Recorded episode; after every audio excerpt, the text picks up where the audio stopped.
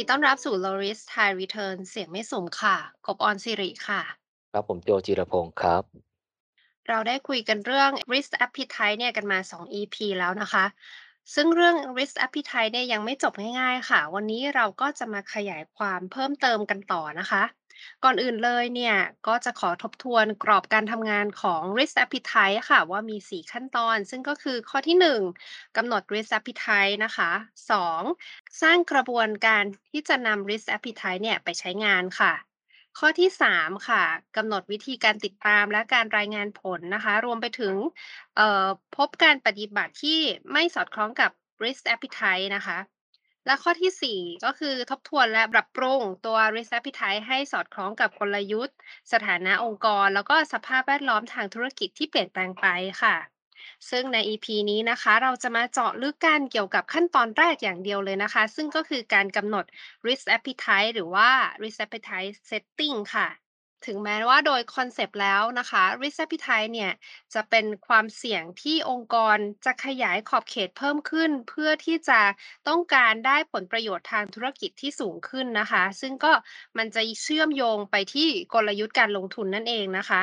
แต่เอาเข้าจริงแล้วเนี่ย ทั้งองค์คาพยพขององค์กรนะคะก็จะได้รับผลกระทบจากกลยุทธ์เหล่านั้นนะคะ หรือจะเรียกว่าเป็นผลข้างเคียง หรือว่าอาการไม่พึงประสงค์นั่นเอง เหมือนเวลาเรากินยารักษาโรคเนี่ยอาการของโรคก็ดีขึ้น แต่ก็อาจจะมีอาการอื่นที่เกิดตามมาจากการกินยานั้นๆนะคะ นั่นก็แปลว่าเราอะมีข้อจำกัดในการกินยาตัวนั้นนั่นเองนะคะ ดังนั้นเนี่ยการกำหนด risk appetite นอกจากที่จะพิจารณากลุ่มความเสี่ยงที่เกี่ยวข้องกับกลยุทธ์การลงทุนแล้ว ก็ยังต้องพิจารณาถึงกลุ่มความเสี่ยงที่ส่งผลข้างเคียงกับสถานะการเงินขององค์กร แล้วก็กลุ่มความเสี่ยงที่ส่งผลให้เกิดอาการไม่พึงประสงค์ต่อองค์กรด้วยค่ะ ครับการกำหนด risk appetite เนี่ยจึงควรดูอย่างน้อย 3 กลุ่มความเสี่ยงก็คือ 1 คือกลุ่มความเสี่ยงที่เกี่ยวข้องกับการลงทุนหรือ investment risk นะครับ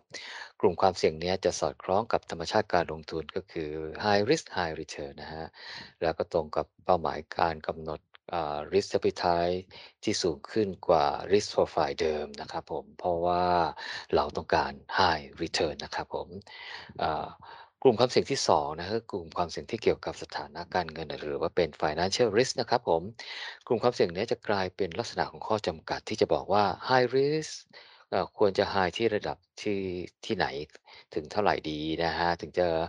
ทำให้เกิดผลข้างเคียงต่อสถานะทางการเงินนะฮะ ที่องค์กรยังพอรับได้อยู่ ถ้าเกิดไปกว่านั้นแล้วอาจจะรับไม่ได้นะครับผม เพราะถ้าเกิดผลข้างเคียงต่อฐานะการเงินมากเกินไปเนี่ยก็จะส่งผลต่อการดำเนินธุรกิจในระยะกลางถึงยาวได้นะครับ การกำหนด risk appetite ในกลุ่มความเสี่ยงนี้นะฮะจึงควรได้รับการพิจารณาไปพร้อมกันนะครับผมแล้วก็กลุ่มความเสี่ยงที่3นะฮะคือกลุ่มความเสี่ยงที่เกี่ยวกับการดำเนินธุรกิจนะฮะหรือ operational risk นะครับผม กลุ่มความเสี่ยงเนี้ยก็จะมีลักษณะเป็นข้อจำกัดเช่นกันนะ เข้าข่ายการจำกัดไม่ให้เกิดอาการไม่พึงประสงค์นะฮะ เพราะมันอาจจะส่งผลกระทบที่รุนแรงที่ทำให้องค์กรต้องหยุดการดำเนินงานนะฮะ สร้างความเสียหายกับองค์กรนะฮะ การกำหนด risk appetite ให้กับกลุ่มนี้ด้วยนะ จึงมีความสำคัญเช่นกันครับ ค่ะ ซึ่งก็อาจจะมีคนถามต่อมานะคะว่าการกำหนด risk appetite เนี่ยจะกำหนดแค่กลุ่มความเสี่ยงที่เราต้องการขยายขอบเขตแค่นั้นได้หรือเปล่าคะ? ก็ต้องตอบว่าได้แน่นอนครับผม ก็คือเราก็อาจจะไม่สนใจไอ้ 2 อันนะครับ ไอ้ financial information นี่ก็ได้นะครับ เออ ก็แล้วแต่นะครับ เพราะว่าจริง ๆ อันเนี้ยที่เราเสนอมาก็เป็นไกด์ไลน์นะครับ เพราะบางองค์กรเขาก็มีบริบทที่แตกต่างกันไปนะครับ อาจจะไม่ได้มีข้อจำกัดด้านสถานะการเงิน หรือวิธีการดำเนินธุรกิจนะครับผม หรืออาจจะมีบริบทอื่น ๆ นะครับที่แตกต่างกันไปครับ เหมือนคนกินยารักษาโรคแล้วก็ไม่มีผลข้างเคียง ก็ไม่มีอาการไม่พึงประสงค์นะครับ มีแค่ผลของการกินยามากเกินไป อาจจะส่งผลอันตรายเท่านั้นเองนะครับเอ่อองค์กรก็สามารถที่จะกำหนด risk appetite ที่เกี่ยวกับกลุ่มความเสี่ยง ที่เกี่ยวกับการลงทุนที่เราต้องการอย่างเดียวก็ได้ครับอืม ค่ะงั้นถามต่อค่ะ ก็คงจะถามต่อว่า ถ้าจะกำหนด risk appetite ไปในกลุ่มความเสี่ยงที่แตกต่างจากที่พี่โจแนะนำใน3อันแรกเนี่ยได้หรือเปล่าคะ? ก็ต้องตอบเหมือนกันว่าได้แน่นอนครับผม เพราะว่าลักษณะธุรกิจเนี่ยมันก็มีความแตกต่างกันนะครับก็เพราะว่าถ้าธุรกิจที่มันแตกต่างกันไป ก็จะมีกลุ่มความเสี่ยงที่ส่งผลกระทบต่อธุรกิจที่แตกต่างกันเช่นกันนะครับผมเช่น สมมุติว่าเป็นสถาบันการเงินนะการขยายธุรกิจเนี่ยอาจจะไปจับกลุ่มลูกค้าที่มีความเสี่ยงสูงขึ้นนะครับเอ่อซึ่งอยู่ในกลุ่มเอ่อความเสี่ยงที่เกี่ยวกับลูกค้าหรือเกี่ยวกับความเสี่ยงด้านคุณภาพสินเชื่อนะครับเอ่อ ก็ไม่ใช่ความเสี่ยงการลงทุนอะไรนะครับเอ่อหรือถ้าเป็นโรงงานผลิตสินค้าเนี่ยต้องการขยายอัตราการผลิตเนี่ยความเสี่ยงก็อาจจะอยู่ในกลุ่มของพวกคุณภาพสินค้านะครับหรือ supply chain นะครับว่าจะหาของมาทำทันหรือเปล่าอะไรเงี้ยนะครับเอ่อหรือส่งของทันหรือเปล่าอะไรเงี้ยครับ guideline ที่เราแนะนำเนี่ยเราก็เลยพูดเป็นแบบ กว้างๆอะครับเลยพูดไปที่ investment risk นะครับเพราะว่าเชื่อมโยงกับ high risk high return ได้ง่ายนะครับฟังแล้วเข้าใจได้ง่ายขึ้นนะครับผมแล้วก็อยากให้ดูกลุ่มความเสี่ยงที่จัดให้เป็นผลข้างเคียงเพื่อเป็น guideline นะครับว่าผลข้างเคียงมีอะไรบ้าง แล้วก็รวมถึงอาการไม่พึงประสงค์ด้วยครับว่าว่ามีอะไรบ้างเหมือนกันเพราะว่าซึ่งพวกนี้เนี่ยมันอาจจะมีหรือไม่มีก็ได้ขึ้นอยู่กับบริบทหรือข้อจำกัดของแต่ละองค์กรครับ ค่ะ ทีนี้นะคะเมื่อเรารู้แล้วว่าเราควรจะพิจารณา risk appetite ในกลุ่มความเสี่ยงไหนบ้างนะคะ คราวนี้ค่ะ เรามาดูแนวทางในการที่จะกำหนดระดับของ risk appetite กันค่ะพอดแคสต์เราเนี่ยก็เสนอให้ทำเป็น 4 ขั้นตอนนะคะ ก็คือขั้นตอนที่ 1 ค่ะ ประเมิน risk capacity ขององค์กรนะคะ เพื่อให้ทราบขอบเขตที่แบบสุดๆเลยที่เราจะไปได้นะคะ แน่นอนว่าเราจะไปไม่ถึงตรงนั้นนะคะ แต่ว่าการที่เราแนะนำให้หา risk capacity เนี่ยก็เพราะว่าจะได้ง่ายแล้วก็ชัดเจนว่าขอบเขตสุดๆเนี่ยเป็นยังไงนะคะ การประเมิน risk capacity ก็สามารถประเมินได้จากการทำ financial stress test นะคะ หรือว่าก็คือการประเมินความสามารถทางการเงินที่สามารถทนทานได้มากที่สุดค่ะ อย่างเช่น การขาดทุนสูงที่สุดนะคะ หรือว่ากระแสเงินสดที่ติดลบมากที่สุด การขาดทุนต่อเนื่องนานที่สุดนะคะ ความสามารถที่ในการที่จะก่อหนี้ได้สูงที่สุดเป็นต้นนะคะ นอกจากนี้แล้วอะค่ะ risk capacity ตัวเนี้ยยังหาได้จากตัว impact scale บน risk map ที่เราใช้ประเมิน แล้วก็จัดลำดับความเสี่ยงในองค์กรด้วยนะคะ ก็ไปดูว่าระดับตัว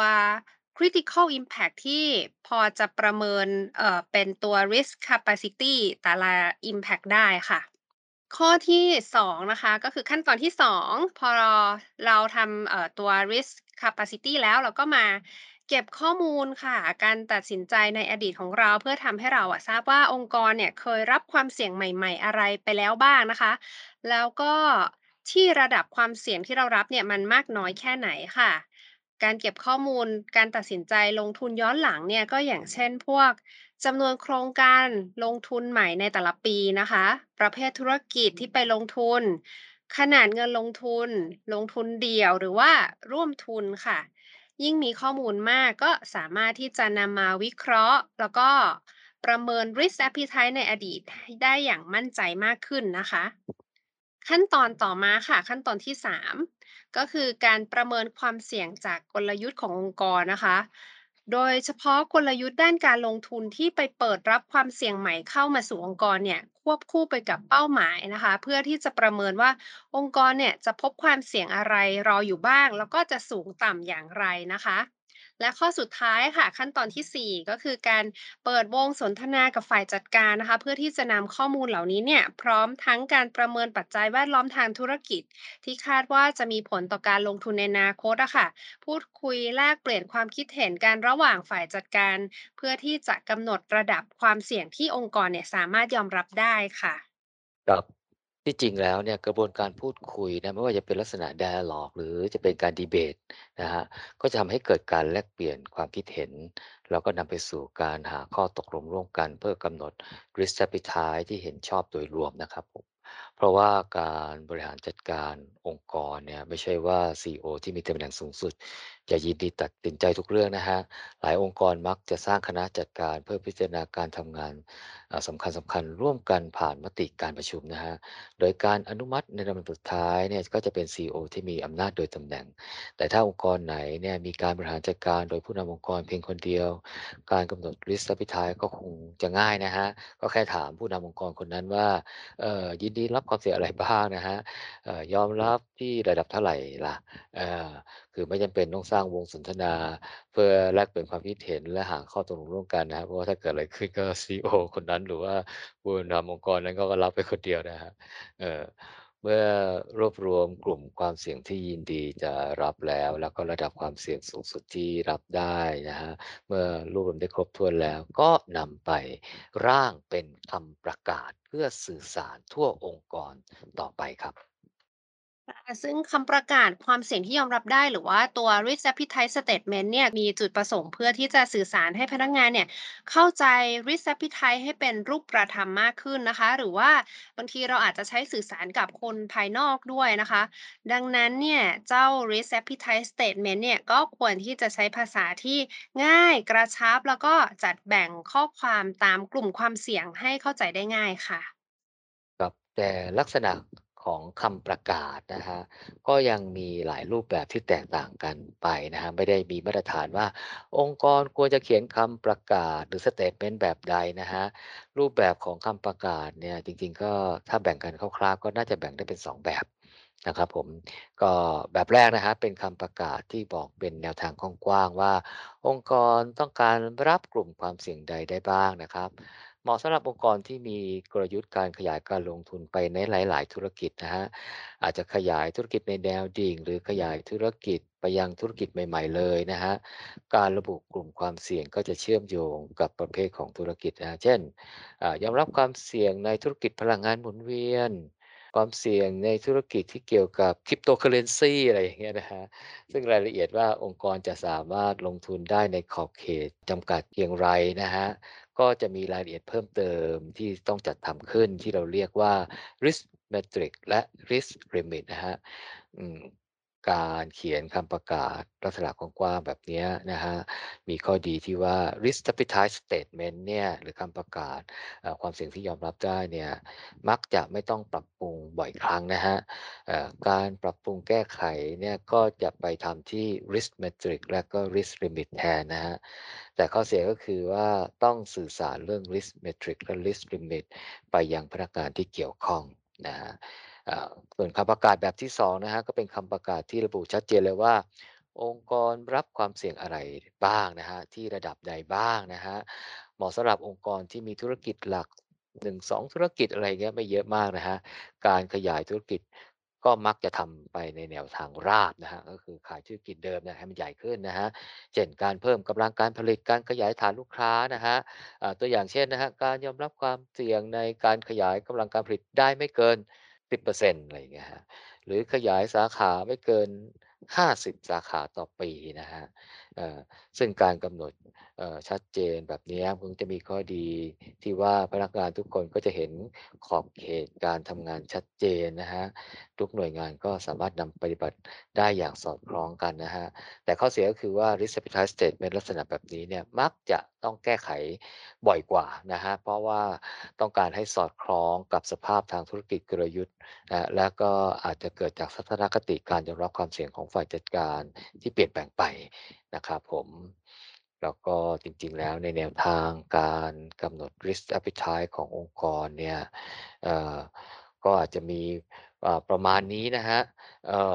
เอ่อเพราะก็หวังว่าพอจะมีความชัดเจนให้กับเพื่อนๆเอ่อนำเอาไปประยุกต์ได้บ้างนะครับแต่ว่า Risk Appetite Framework ที่เราแนะนำเนี่ยนะครับมันยังมีอีก 3 ขั้นตอนนะครับที่ยังค้างอยู่นะครับ EP นี้เนี่ยเอ่อคงไม่ไม่ทันแน่นะครับคงต้องค้างไว้ก่อนนะครับไม่งั้นอาจจะยืดยาวเกินไปนะ เอาไว้ EP หน้าเรามาคุยต่อนะครับว่า หลังจากที่เราได้ Risk Appetite Statement แล้วเนี่ย เราจะต้องทำอะไรกันต่อดีครับผมสำหรับอันนี้สวัสดีครับ วัสดีค่ะ